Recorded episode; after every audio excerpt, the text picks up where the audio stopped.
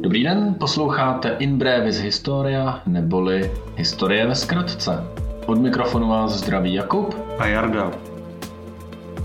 A dnes se budeme v rychlosti bavit o tom, jak římané zapisovali čísla.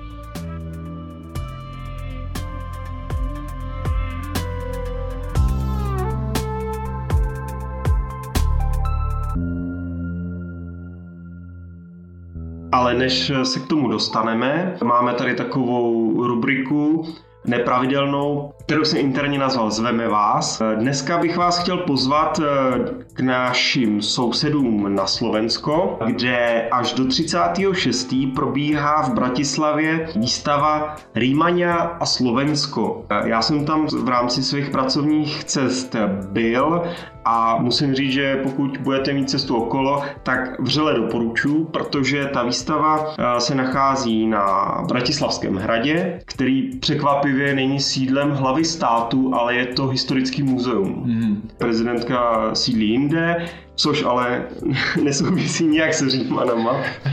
Jsem se trošku zacyklil, ale je tam opravdu krásná výstava o pobytu Římanů na Slovensku.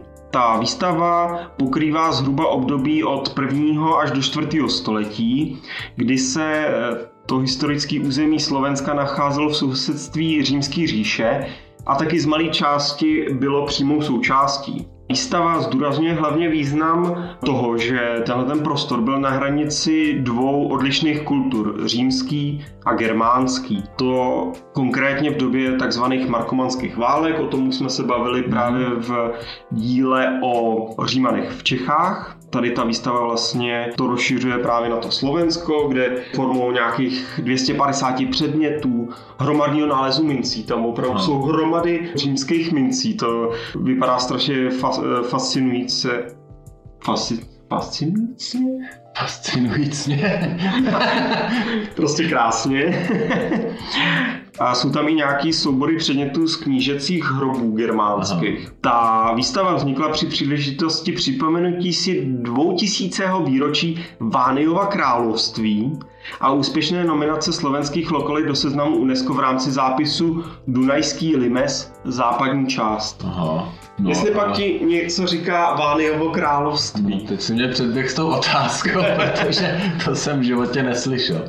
Já se přiznám, že jsem to taky neslyšel. Ta výstava to krásně osvětluje.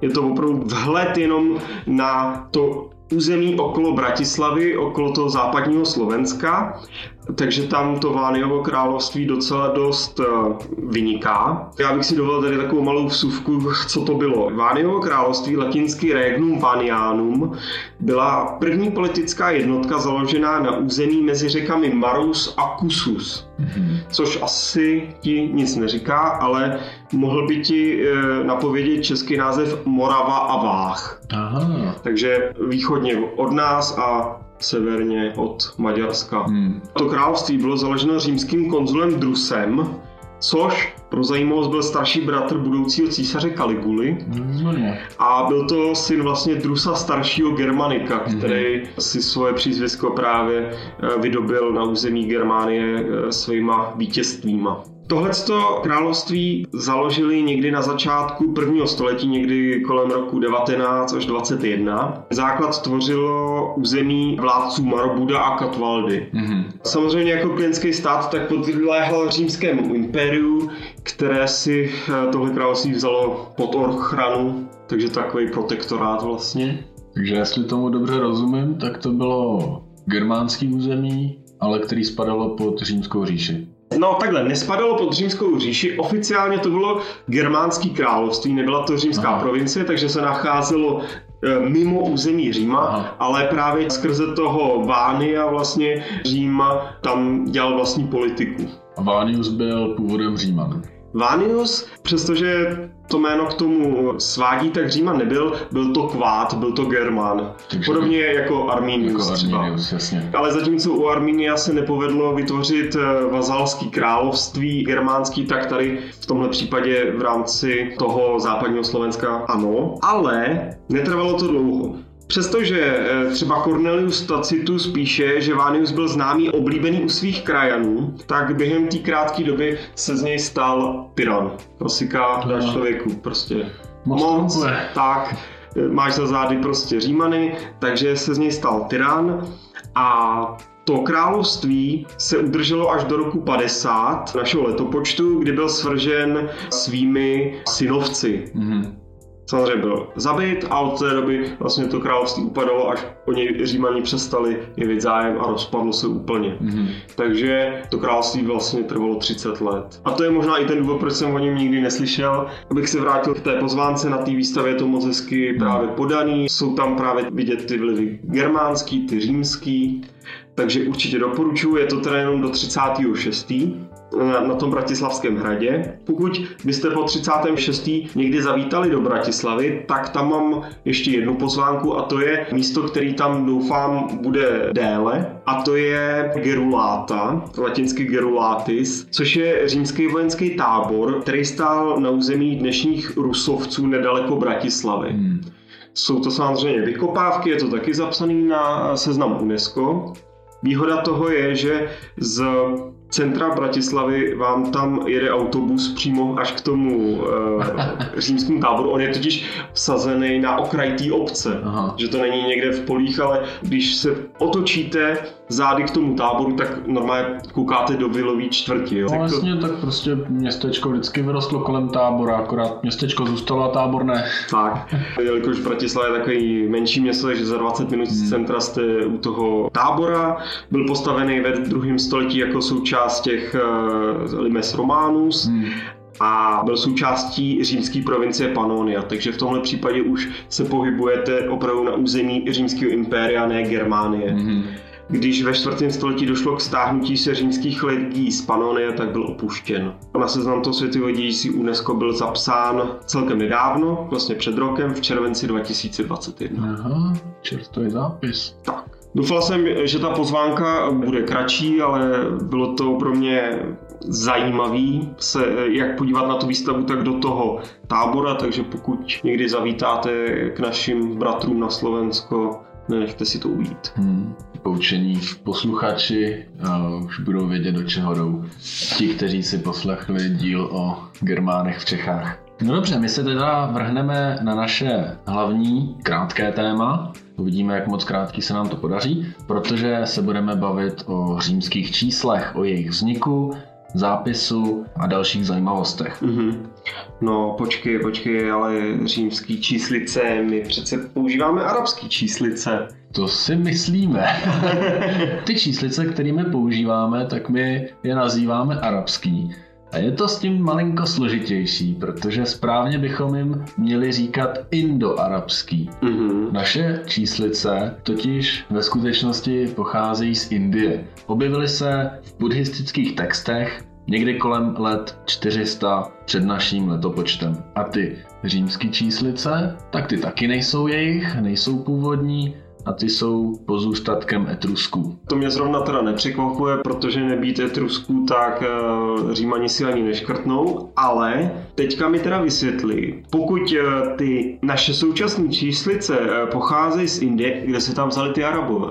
No, tak uh, Arabové samozřejmě se tam do toho přimíchali až později.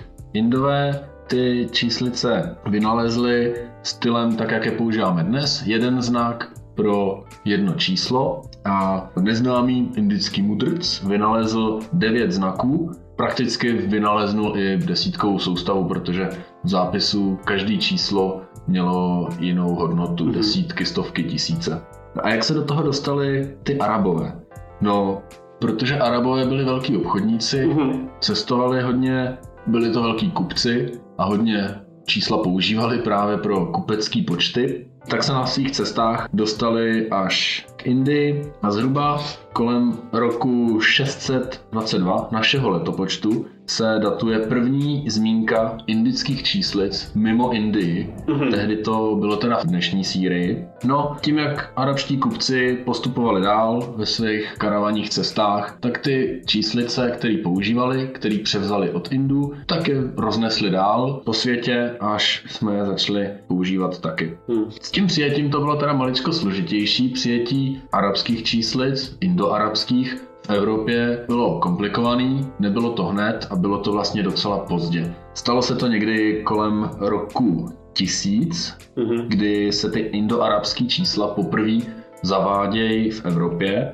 O to se snažil papež Silvestr II. Úplně se to nesetkalo s úspěchem, protože lidi si to spojovali s ďábelským znamením a podobně. Takže úplně jako Silvestr nepochodil, ale eh, Leonardo Fibonacci, známý matematik. Já teda od něj znám jenom Fibonacciho posloupnost. No, no, to asi většina posluchačů, včetně mě. ale aspoň ho známe. Tady Leonardo ve své knize počtů Liber Abaci z roku 1202 představuje ten systém používání indoarabských číslic a on to přivezl zase ze severní Afriky, kde to studoval v dnešním Alžírsku. Mm-hmm. No, takže on to přímo převzal od těch Arabů, přivezl to do Evropy, představil to ve své knize a díky jeho snahám tak se to začalo pak postupně prosazovat i v Evropě. Hmm. Já bych jenom teda ještě k tomu doplnil, že vlastně asi uh, velkou měrou k tomu taky dopomohli Maurové, který když na začátku toho středověku postupně z té severní Afriky obsadili Španělsko, tak i tím přispěli k nějakému přenesení těch svých číslic do Evropy. Při následní rekonkvistě, tak už tam vlastně ty lidi byli odchovaní těma maurskýma univerzitama a vlastně Španělsko taky nějakou měrou už používalo ty, říkáme tomu teda indický číslice. No, no. Ono je docela zajímavý, když jsem si hledal právě informace o zavádění těch čísel v Evropě, tak jsem si našel i nějaký cedule nebo dopravní značky, jak se používají v arabských světech, mm-hmm. abych se teda podíval, jestli opravdu ty arabové používají ty stejné čísla jako my. A zjistil jsem, že ne mají úplně jiný znaky, jsou to neznámý klikyháky pro mm-hmm. nás v podstatě. My jako Evropáni prostě, když přijedeme do nějakého arabského světa, tak bychom si nic nepředělili. Mm-hmm. Takže bych to vlastně schrnul, že to jsou indické číslice, které se k nám dostaly mm. z prostředí arabského světa a proto jsme jim začali jako Evropani říkat arabský, přestože třeba právě Al Chorenzmi napsal knížku, která se v latině jmenuje Algoritmy de numero Indorum. No. Takže i ty Arabové tomu vlastně říkali indické číslice. Arabové to převzali od Indu, takže pro ně to byly indické číslice. Fibonacci to převzal od Arabů, takže pro něj to byly arabské číslice. No, teďka jsme si tak jako prosvištěli historii čísel, respektive historii současných našich indických číslic. Mm-hmm. No ale jak to teda bylo s těma římskýma číslicima, který samozřejmě vypadají jinak? Mně třeba budu hrát hlupého, zvědavého Jardu, mě to připomíná písmena. No. Je to možný? Je to možný. Jak je to možný? No, dobrá otázka. Ty římský čísla vznikla přirozenou cestou, protože římané počítali na prstech, neměli k tomu abakus, počítadlo, neměli k tomu papír, ani tušky, nic takového. Počítali na prstech, takže když chceš ukázat jednu věc, tak ukážeš jeden prst. Takže to je vlastně to velký íčko. Chceš ukázat dvě věci, ukážeš dva prsty. Tři věci, tři prsty. Teď přichází problém, jak ukážeš čtyřku. No, ukážeš čtyři prsty. No jasně, ukážeš čtyři. My jsme se učili ve škole, že se zapisují jenom tři znaky. Mm-hmm. Jo? My jsme odchovaní tady tím zápisem ale jiná možnost je psát i čtyři stejné znaky vedle sebe. Takže čtyři ička jsou prostě čtyři. 4x bude 40. No, jak to je vlastně s pětkou, že? To je Včko. Jak ukážeš na prstech Včko, když dvojku ukazuju dvěma prstama, mm. to je jako Včko, a to už no, je zabraný. Jako jo, no tak jediný, co mě jako dál napadá, je třeba ukazováček a malíček, ale to úplně... to, jsou, to je vyhrazený pro určitý typ mužů. Ano, no. Ještě mi napadá zaťatá pěst. Aha, zajímavý. Tak uh, rozviň pěst. Máš pět prstů a vlastně tvar mezi palcem a malíčkem ti dá uh-huh, dohromady Včko. Ano, to je pravda. Takže pět, není to teda jako pět prstů, ale je to tvar mezi palcem a malíčkem. No dobře, ale teďka se ukáž, jak uděláš z prstů x. To znamená číslovku 10. tak eh, na jedné ruce mám pět, na druhé ruce mám taky pět. Tak je nám k sobě, asi jako když strážci, jak se jim říká, strážci vesmíru, jako když morfujou. Takže mám dlaně sebe, prsty nahoru dolů Mám dvě. Dvě Včka proti proti sobě. A je to X. A je to X. A já teda, pokud nás sledujete i na Facebooku, tak já vám tam pak hodím nějaký fotky toho, jak to vypadá. Já jsem si třeba do té doby, když mi to tady Kuba neukázal, tak jsem si vůbec nedokázal představit, jak teda to X vypadalo, tak vám to tam pak když tak hodíme. No, jdeme dál, protože Římané počítali ještě ve větších číslech. Tak předpokládám, že když máš 10 prstů na nohou, tak víc jak do 20 nenapočítali. tak musím dělat stopy do písku. tak jak to bylo s většíma číslicema? Tak ještě můžeme jít dál. Můžeme jít na stovky, což je latinsky centum, píšeme to jako C, jednoduchý. Ještě máme Elko jako 50. Jak vzniklo asi Elko? Libra? Mm, 50 je polovina stovky, no. spůlím C a vznikne mi L. Jo, sice takový kulatý, no. ale L, no jasně. Hmm. Do kamene to stejně, to sam hranatě. Jasně. to je pravda. No, ještě můžeme jít vejš na vyšší čísla. Máme tisícovku, mm-hmm. latinsky míle, mm-hmm. takže píšeme M. A zase polovina je 500, no a když rozpůlím M, rozpůlím ho ale svisle, tak mi to trošku připomíná D. No, Jo, jo, no. jako, jo. Když si sundám brýle, tak jo. Každopádně takhle se to vysvětluje, že to vzniklo. No. Rozpůlím M svisle, mělo by mi to dát zhruba jako tvrdé. Mm-hmm. No, tady to mi přijde nejvíc, jako že to hapruje. No a teďka se dostáváme k tomu, co mě jako zajímá nejvíc, a to je, jak na prstech ukazovali římané nulu. Hmm, nulu římané neznali. Používali výraz nule, což znamená nic. Symbol pro číslici nula, jako kroužek, ale zase nepochází z Říma, ale pochází právě zase z Indie. Vyjadřovali buď to kroužkem, anebo tečkou. Mm-hmm. Hmm, ale Římané to nepřevzali a prostě tu nulu nepoužívali. Hmm. To muselo být docela nepraktický, protože v některých operacích prostě s tou nulou musíš nějakým způsobem počítat. Je to tak, Vlastně absence nuly byl ten hlavní důvod, proč během toho 11.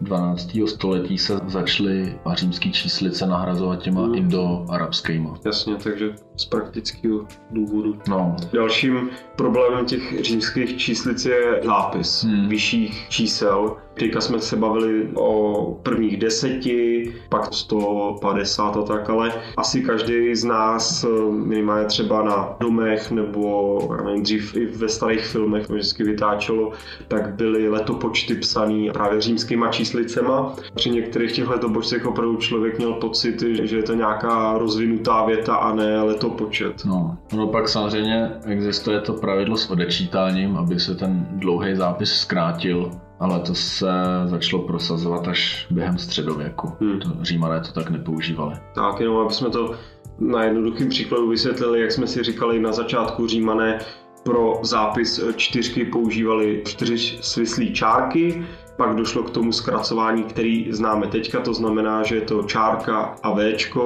kdy nižší číslici hmm. odečítáte od té vyšší, takže IV znamená taky čtyři. Na některých starších památkách se můžete setkat opravdu s tou čtyřkou, s těma čtyřma čárama, a to opravdu není špatně, naopak je to hmm. ten původní zápis. No, další problém s římskou soustavou je zapisování opravdu velkých čísel.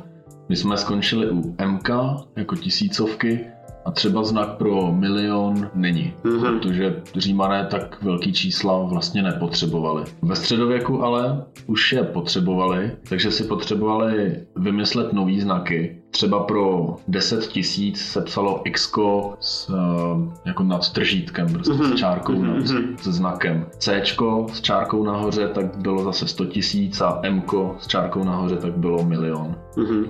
Ale to vlastně už dneska asi nikdo, hmm, nikdo hmm. nepotká. To je spíš taková jako zajímavost. Hmm. No dobře, tak to, to máme celý čísla, ale jak Říman zapsal, že třeba má půlku amfory e, vína. Zlomky ještě zvládali.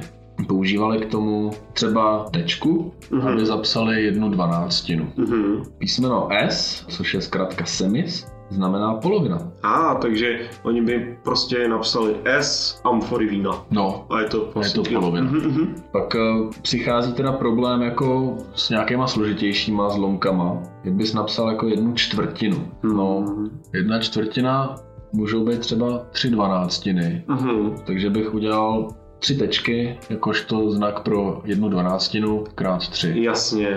Třeba sedm dvanáctin by se napsalo jako S a tečka. Jasně, jasně. No a- 6 plus 1. No. Mhm. No, to pak v těch účetních záznamech toto musela být samá tyčka. teda. Fungovalo to, ale muselo to být teda dost komplikovaný na čtení. Mhm. No a teď ještě mě zajímalo, proč vlastně na rozdíl od nás eh, Římané vlastně používali dvanáctkovou soustavu při těch zlomcích. Hmm. My jsme zvyklí vlastně víceméně na desetinou soustavu. No, my používáme tu desítkovou, Nebo desítkovou. teda. tam je to jednodušší, jo? ale Římané zase byli praktický, vycházeli z reálného života nebo z toho, co znali, takže měli třeba jednu stopu rozdělenou na 12 palců. Mhm. Vlastně vybrali si tu dvanáctku, protože je dělitelná více čísly než desítka. Hmm. No, jak takhle se na to koukám, tak už chápu, proč vlastně v současné době více využíváme toho indo-arabského číslování, protože při výpočtech tak by to vlastně bylo Hmm. strašně složitý, ale vlastně my jsme se úplně nezbavili těch římských číslic a mám pocit, že při jednoduchých zápisech typu letopočtů nebo pořadí, tak do teďka vlastně ty římské číslice používáme na místech, kde jsou jednoduché. Mhm, mhm. Na ciferníku hodin, že jo? Třeba. Nebo pořadí panovníka. Nebo pořadí olympiáčů máš Hmm. 11. zimní, tak máš XI. Takže vlastně nám to i v současné době zůstalo. Nebo snad ne? No, to je otázka, jak to s nima bude do budoucna. Protože třeba v pařížském muzeu Louvre, Mhm. tak před pár lety, nechci se pouštět do nějakých odhadů, tak zůstaneme u vágního před pár lety, Ano. eh, změnili číslování panovníků, takže Ludvík 16. už není Ludvík XVI, Mhm. ale už je to Ludvík 1.6. Aha, tohle to musí vypadat strašně divně. No, dovedeš si asi představit, jakou to vyvolalo reakci. To byla velká záplava negativních komentářů a naštvaných recenzí a lidi si hodně stěžovali a přesně, že to nemůžou udělat, že to je jako historicky daný, ale muzeum to obhajovalo tím, že pro některé návštěvníky mohou být eh, římské číslice překážkou pro pochopení expozice. Hmm, tak to je zajímavý. No a mě by zajímal třeba tvůj názor na tuhle problematiku, jestli se spíš kloníš k tomu dávat tam ty arabské číslice, ty indoarabský, anebo tam ponechat teda ty římské obecně. No, já jsem nad tím přemýšlel, ale asi k tomu máme vztah jenom nostalgický nebo historický. Mhm, mhm. Prostě používáme to leta, tak to tak budeme dělat dál. Ale na významu to nic nemění. Je to jenom symbol, který označuje pořadí panovníka. A kdyby jsme si tam nakreslili dva trouhelníčky a tvrdili, že to je šestnáctka, tak to tak. Mhm.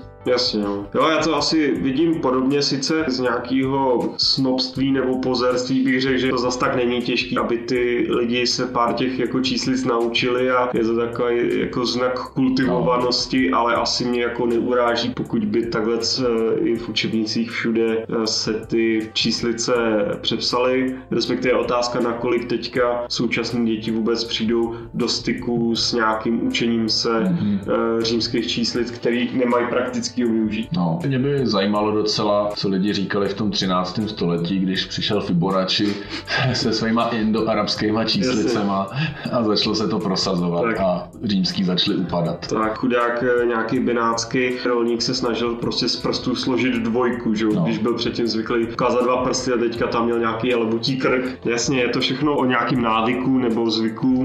Mhm. Je to taková ta klasická kulturní válka, no. No, jasně. No tak jo, končíme to dvěma zajímavostma. Máme pro vás dvě zajímavá římská čísla. První číslo je 1444 Mhm. římským zápisem.